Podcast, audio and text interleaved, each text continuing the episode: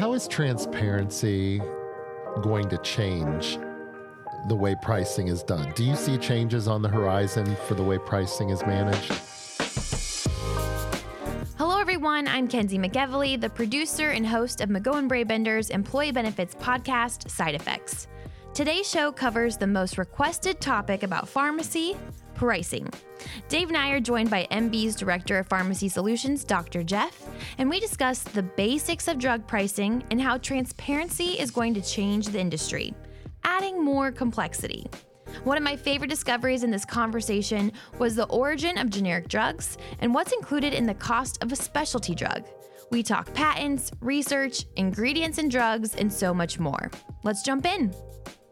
Hello, everyone, and welcome to Side Affects. This is podcast number four in our pharmacy series, and I'm joined by my co host, Chief Marketing Officer Dave Homan, Good morning. and Director of Pharmacy Solutions, Dr. Jeff Eichel. Good morning.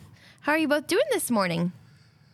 It's it's a little early here, but uh, we'll try to make. I'm the- trying to bring the energy here. Yeah, we'll try to make the Appreciate best of it. Who cannot get excited about pharmacy this early in and the this morning? topic, especially, Yes. is okay. So, Dr. Jeff and I were just saying, what's the first word you think of regarding pharmacy with the letter P? Other than pharmacy, it's usually pricing.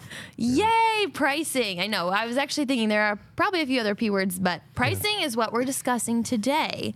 And I asked a bunch of people in our office to submit questions to Dr. Jeff for our podcast, and basically all of them were about pricing. So this is a very a good topic to get into, but we're just going to scratch the surface. So, would you say the majority of your conversations are about pricing? It- is in one form or another. It's either client contract pricing, it's patient pricing, it's how do patients get the best price, why is it sometimes on insurance and sometimes not on insurance. Yeah. And so there's a lot of conversation about uh, cost and pricing and a couple of different aspects associated with it. Okay, so we're just going to yeah, we're just going to scratch the surface. What were you going to say, Dave? Yeah, no, I was going to say so for our viewers, can we start like at the most elementary building blocks? Because again, as we've learned with with pharmacy, as we've had this discussion, you can kind of throw common sense out the window. But how is? Can you just talk about the you know the basics of drug pricing and how it works with a PBM? Yeah, so from a contract perspective, and a lot of it starts with the contract behind the patient's benefits, right? In terms of having discounts that are associated with whether the product is a brand or whether or not the product is a generic product. Or even which channel they're getting it from. Are they getting a prescription at the retail pharmacy in a 30 day supply? Or if it's a maintenance med, there's a different discount. If it's a 90 day supply, then mail order might be a little bit different. Um, so all of that is really on the basis that helps determine the cost to the client, right? And then based upon the patient's benefit design or cost share, copay, coinsurance, then their portion of that gets determined. Um, there's a that's probably been the historic model associated with that. Um, that a lot of people are used to and accustomed to, but there are some new players in the industry, Mark Cuban being one, that is moving towards a more transparent pricing model. He's saying it's going to be cost plus 15% plus, you know, a dispensing fee plus shipping. And there are some PBMs that have also announced that that is going to be a model. Mm-hmm. CVS is changing their pricing model to patients for cash pay to that as well in negotiations. So while it's already been complex, it's going to get a little bit more complex too mm. uh, Is- uh, in the future. Is there a standard pricing markup industry wide that's accepted? Um, you know, that's interesting because there is a markup that the retail pharmacies will have to try to create the margin, right? Um, but because of some of the contract language that is in there and the discounts that are associated with that, could be the question of without those PBM contracts in there, would that be the markup or would it not be the markup, right? Because so much of their business is being driven through insurance contracts and they want to maximize the reimbursements that they're getting, their sometimes cash prices and list prices are very high so that there are actually discounts that are applied to it on the PBM and contract side. It gets into usual and customary costs and what's getting then included and excluded and discount guarantees. So it gets complicated behind that. The margins on some of those prescriptions are really, really small at the end of the day because the discounts and oftentimes retail pharmacies are actually losing money dispensing prescriptions, um, you know, which isn't a good business model for anybody. Um, because of some of those contract complexities that are, that are there. Okay. But they more than make up, they may lose some money on drug A, but drug B, they could be, their, their margins could be, Yeah, their margins could higher. be different. And Yeah. then, you know, there's also foot traffic into the stores and other types of things that a lot of pharmacies are being able to um, to make up some additional money on that, but it's not necessarily that pharmacy is a huge windfall. I think in terms of um, revenue or being able to have uh, ongoing, you know, margin and stay in business, which is why we're seeing a lot of the independent pharmacies struggling uh, to to really stay open because they don't have sometimes all of the front end merchandise that a CVS, a Walgreens, a Walmart would. yeah, they're using them like a Kroger's using them to get them in the door because they know while they're there, they're going to make other convenience purchases. And Yeah, pharmacy can be a, a value add service that's there for convenience Yeah. for sure. I had no idea. I didn't even think about including all the other things because I love. Am I allowed to say the name of what pharmacy I go to? Well, I love my CVS because they have literally my favorite dog treats. They have my favorite makeup. I have like I didn't realize that I'm also contributing in that way. yeah, they're Going grocery shopping there.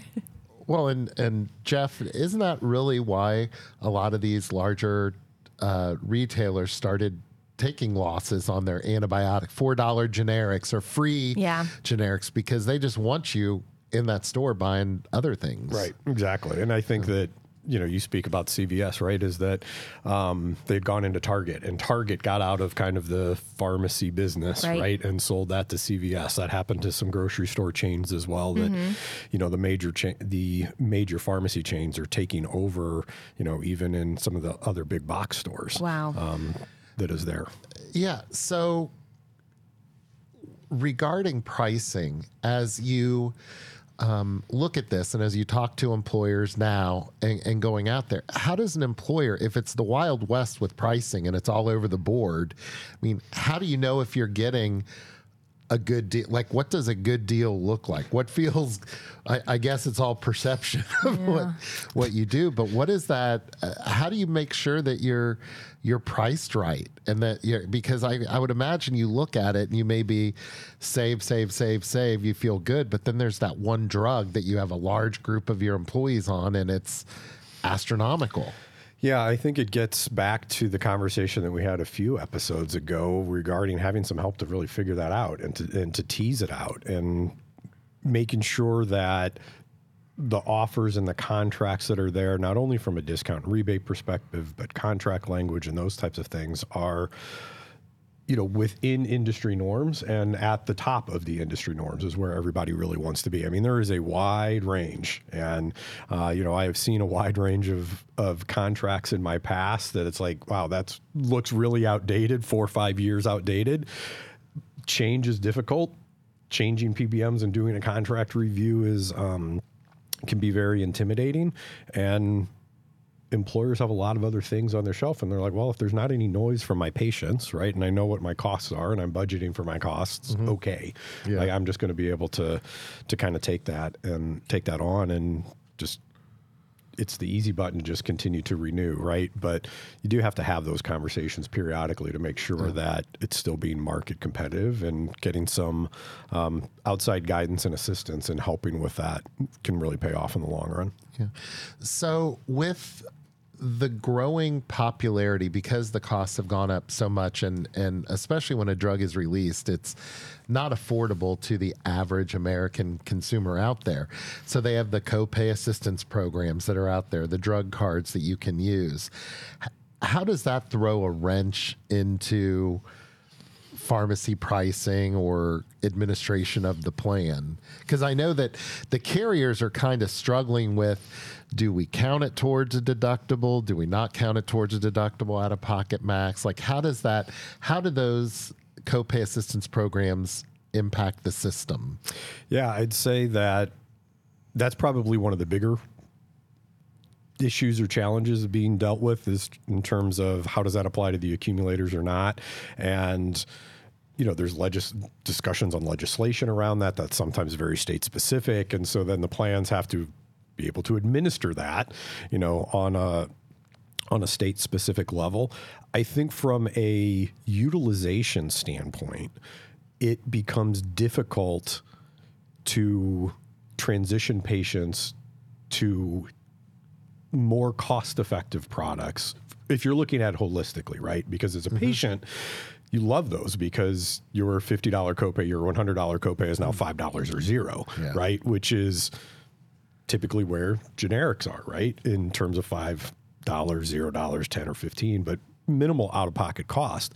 But the employer then gets on the hook for the balance of that difference, right? If you're taking a five hundred dollar drug versus a fifty dollar drug, where the employer is paying forty dollars and the patient is paying ten, versus you know four hundred ninety dollars that the employer is paying, it's difficult to get that patient to really move. So that is a challenge where there are those generic alternatives that they might have. Now we're not talking about a specific; it's the same drug, right? But therapeutically, it's kind of like if you're taking an Advil um, or an Naproxen or an Aleve, right? Yeah. So you get the same pain relief benefit from that. So it's a, that therapeutic equivalent that you have in there. It makes it more difficult to transition patients to those lower cost products for everybody involved if you're taking a look at it. Yeah. So, as we're on the topic of the generic versus brand name, how did this even get started? Who who created this and why?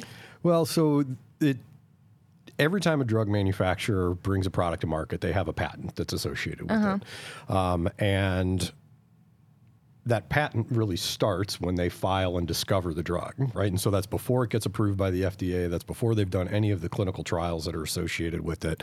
And there's a finite window that they have to do all those trials, get it to market, um, and recoup their investment Mm-hmm. associated with it. And Right. a very small number of drugs actually do make it to market, right? So if you want to talk about the overall pricing of drugs, why is it so expensive? They got to recoup the cost for that success mm. and all of their failures as well, right? So they can continue to develop and in- invest in drugs. After that patent expires, mm-hmm. other manufacturers, generic manufacturers, um, can make the product and market the product. And typically they can do that as, at a reduced cost because they have to create the compound and then show that it's equivalent, Okay. right? So it's not as in depth in terms of all of this trials that they have to do. They can um, they can show that a little bit differently to Mm-hmm. show that there's that equivalent effect that is there. Uh, so there's not as much investment, so they can bring that to market more cheaply, and Okay. that's what we're seeing um, when generics do come to market. Because I feel I know in the past I've taken a generic versus the brand name and it affected me differently. And I was like, well, shoot, now I got to pay the extra for the brand name so it works the way it's supposed to. And there are um, guardrails in terms of you know percentage of uh, equivalence that they have. So there is um, a percentage difference that is there Yeah. that is standard across all FDA approvals, right? So um, there is that window to change a little bit so it could have an impact in there right? The inactive ingredients don't have to be the same so you could also have a little bit of a reaction to that. The dyes are different the fillers are different and you know you may have a different type of reaction from that perspective. But in general for most patients most of the time the generics work and i think when you do have that cost difference there for not only yourself from an out of pocket but also your employer you should at least give it a shot and Yeah. see if it works Yeah. So I'm going to share a little bit of PHI here with with our listeners. Bring it on. I, I have an injectable that I have to give myself uh, for an autoimmune disorder I have. It's called Taltz, and it's a newer. I don't want to say it's new. It's relatively new. I switched over to it. Um, I've been on other biologics, and it's not you know, after a while, they just don't work as much. I'm on Taltz now, and it's working really well for me. And I know the first iteration that they had of it, they they released it without the uh, oh, I can't think of what they are. The blockers that take away the stinging, the beta. I can't think of what That what sounds like are. an important part. Yeah, but it. I mean, it was. Uh, I was miserable for the first couple years I was on it. it was miserable, and then they added that because I have a feeling that their patent was about to expire, so they made mm. that enhancement to it. So, like. What is the average timeline? I know every drug is different, but when could I expect Taltz to not be you know, specialty. Right. So it'll probably continue to be specialty. Yeah. Right. But whether or not there's a biosimilar that is Yes, available for that's what it, I'm which wondering. is kind of like a generic for a specialty product. Okay. Um, you know, those that are really into the weeds are going to yell at me for calling it like a generic, but it's the closest thing we have that everybody is uh, used to calling generic products Yeah. generic products, right? And so it gets really difficult to make that determination because which patent are they looking at? Right. And mm. so, like, you had the initial patent that was there. If they get patent extensions for either going to pediatric patients or new indications or things like that. And that's one of the reasons that it has been a challenge for biosimilars to really get to market because then, in addition to all of that patent litigation, you sometimes also get settlements between manufacturers that you know, instead of they've got 10 patents that are out there and they spend eons arguing over which patent is going to be final, they'll come to an agreement and say, you know, if one pharmaceutical manufacturer, the originator says, well, we think it's going to be for 10 years, and the other one says, no, we think it's now, well, maybe we'll settle on five and we'll let you go to market in five years and won't impinge on Wow. that. So it gets really complicated from that I hate- hate standpoint. that, yeah. It um so there there are some challenges that that are there associated with that that I think are going to have to be tackled at some point in time if we really want to get our arms wrapped around it. And as I sit here today, I don't have the right answer that's associated with it, but these are some of the things that, you know, are really playing into what makes a product new and patentable and the impact that that has longer term on on the overall cost. How is transparency going to change the way pricing is done? Do you see changes on the horizon for the way pricing is managed? I th- I think it's a good question on whether or not we're going to see changes in terms of a new way to manage that or is there more of a move to the transparent pricing models that have been there, right? Is that the pass through versus spread model that we talked about uh, a couple episodes ago? is is offered today and has been offered, you know, even by the big three PBMs. But most of their clients just didn't take it, uh, and they still had those spread model contracts in place. So whether or not there is another avenue um, to that that we're going to see in the future versus a shift of more people demanding more insight. Um, I think we're going to see a shift of people demanding more insight, trying to get more access to their data and becoming more educated about it. Now, where does it go after that? And are people going to say, was that the right decision? I think remains to be seen. But I think across a lot of things in our society, we're seeing a lot more people digging into various topics and bringing more things to light on a whole myriad of subjects. And I think mm-hmm. that this is definitely going to be one that's going to going to continue.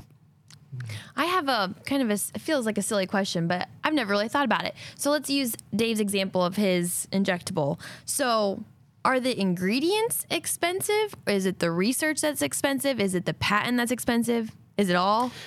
It's kind of all and a combination of all, and it can differ based on each one. I'd say that running clinical trials is expensive. Recruiting patients, especially when you have sometimes a smaller patient population, can be a challenging. Um, you know, biosimilars and biologic drugs are different than you know creating chemicals and compounds right it's not as simple of a process as going back into you know chemistry it's much more complex molecules that they have that you know they're they're developing from that standpoint. And then there are some times that we do see, even for products that have been on the market for a long time and generic products, that supplies of those compounds do become an issue. If you have, you know, one or two manufacturing facilities and one of them has a problem. I mean, not that long ago, there was um, a manufacturer on the East Coast that their facility got hit by a tornado, right? Wow, and so yeah. they had a huge stockpile of,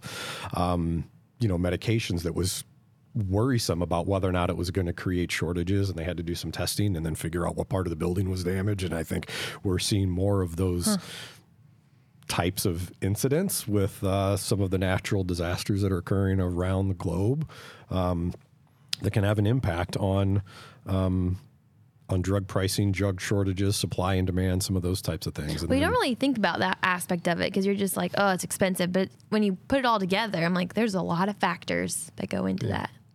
Supply chain issues, right? Yeah, man. I mean, we, we all learned about that First over the past world five to ten years. Yeah. and I think it's often in our podcast, we'll say, okay, what are three tips that you can leave with our viewers or whatever? But it's almost like pricing is its own animal. It's not like you could just say, well, call up and ask what this drug is or whatever. It's with, with pricing, really, what would be your I think it's, it's it's education, both from a patient or consumer perspective in terms of you do need to shop around. There are different, um, you know, pri- I don't want to say pricing schemes, but you know, we talked about the zero dollar antibiotics to get people into the stores. Find out which pharmacies in your, you know, particular area that you have that are convenient to you. What is the price on some of those medications um, that's associated with that? When they do that, you want to be sure you're taking a full list of your medications to your pharmacy so they can still scan for drug interactions and those types of things. But I think being an educated consumer from that perspective, and that educated consumer applies to HR as well. And when they're making the decisions about vendors and, and those types of things. And if they don't have the capacity to be educated, find a partner who is going to be educated and be able to educate you and take on some of that complexity and provide you um, the guidance to be sure that you're offering a good and competitive plan, not only for your business, but also for your uh, employees. and one final question from me is going back to the one of your previous podcasts i'd asked about the length of contract for a pharmacy to make sure that the pricing is right with where the market is today so can you remind our viewers how often should an employer be looking at a repricing or checking that Yeah, I'd say that there's two schools of thought on it, or two avenues kind of in the marketplace that's associated with it is that carrier contracts um, being carved in with your medical carrier as well as a few um, PBMs do have one year contracts that are there. If you have a three year contract in place, as long as you have the right language within that to allow you to check and test the market and make sure that that market is still competitive and you're seeing pricing improvements throughout the three years of that contract, I think that's an okay place to be as well, as long as you follow through on doing the market check and, and pressuring pressure testing uh, the carrier when your contract allows you to do so. Well, I just gave everyone a look. You can't see us. We're listening to this podcast, but if you listen to some previous ones, we talk about carve in, carve out. We cover some good pharmacy mm-hmm. definitions. So, Dr. Jeff, do you have anything, any last words you want our listeners to know about about this topic? Because I know we're going to be probably doing a few more podcasts, and pricing will be brought up again. Yeah. But that I- was a good that was a good recap there of what I would definitely say do. stay tuned. We're going to bring the latest pricing mechanisms, you know, and, and discuss what's going on with that. Maybe we'll have a whole section uh, or a whole podcast on some of the new, newer pricing mechanisms from Mark Cuban, what CVS has been doing. You know, Cigna and Express Scripts announced that they're going to allow a transparent mark, you know, 15% markup or whatever the percent markup is going to be, but we can dive into that specifically on a future episode. Ooh, I like as can't well. wait.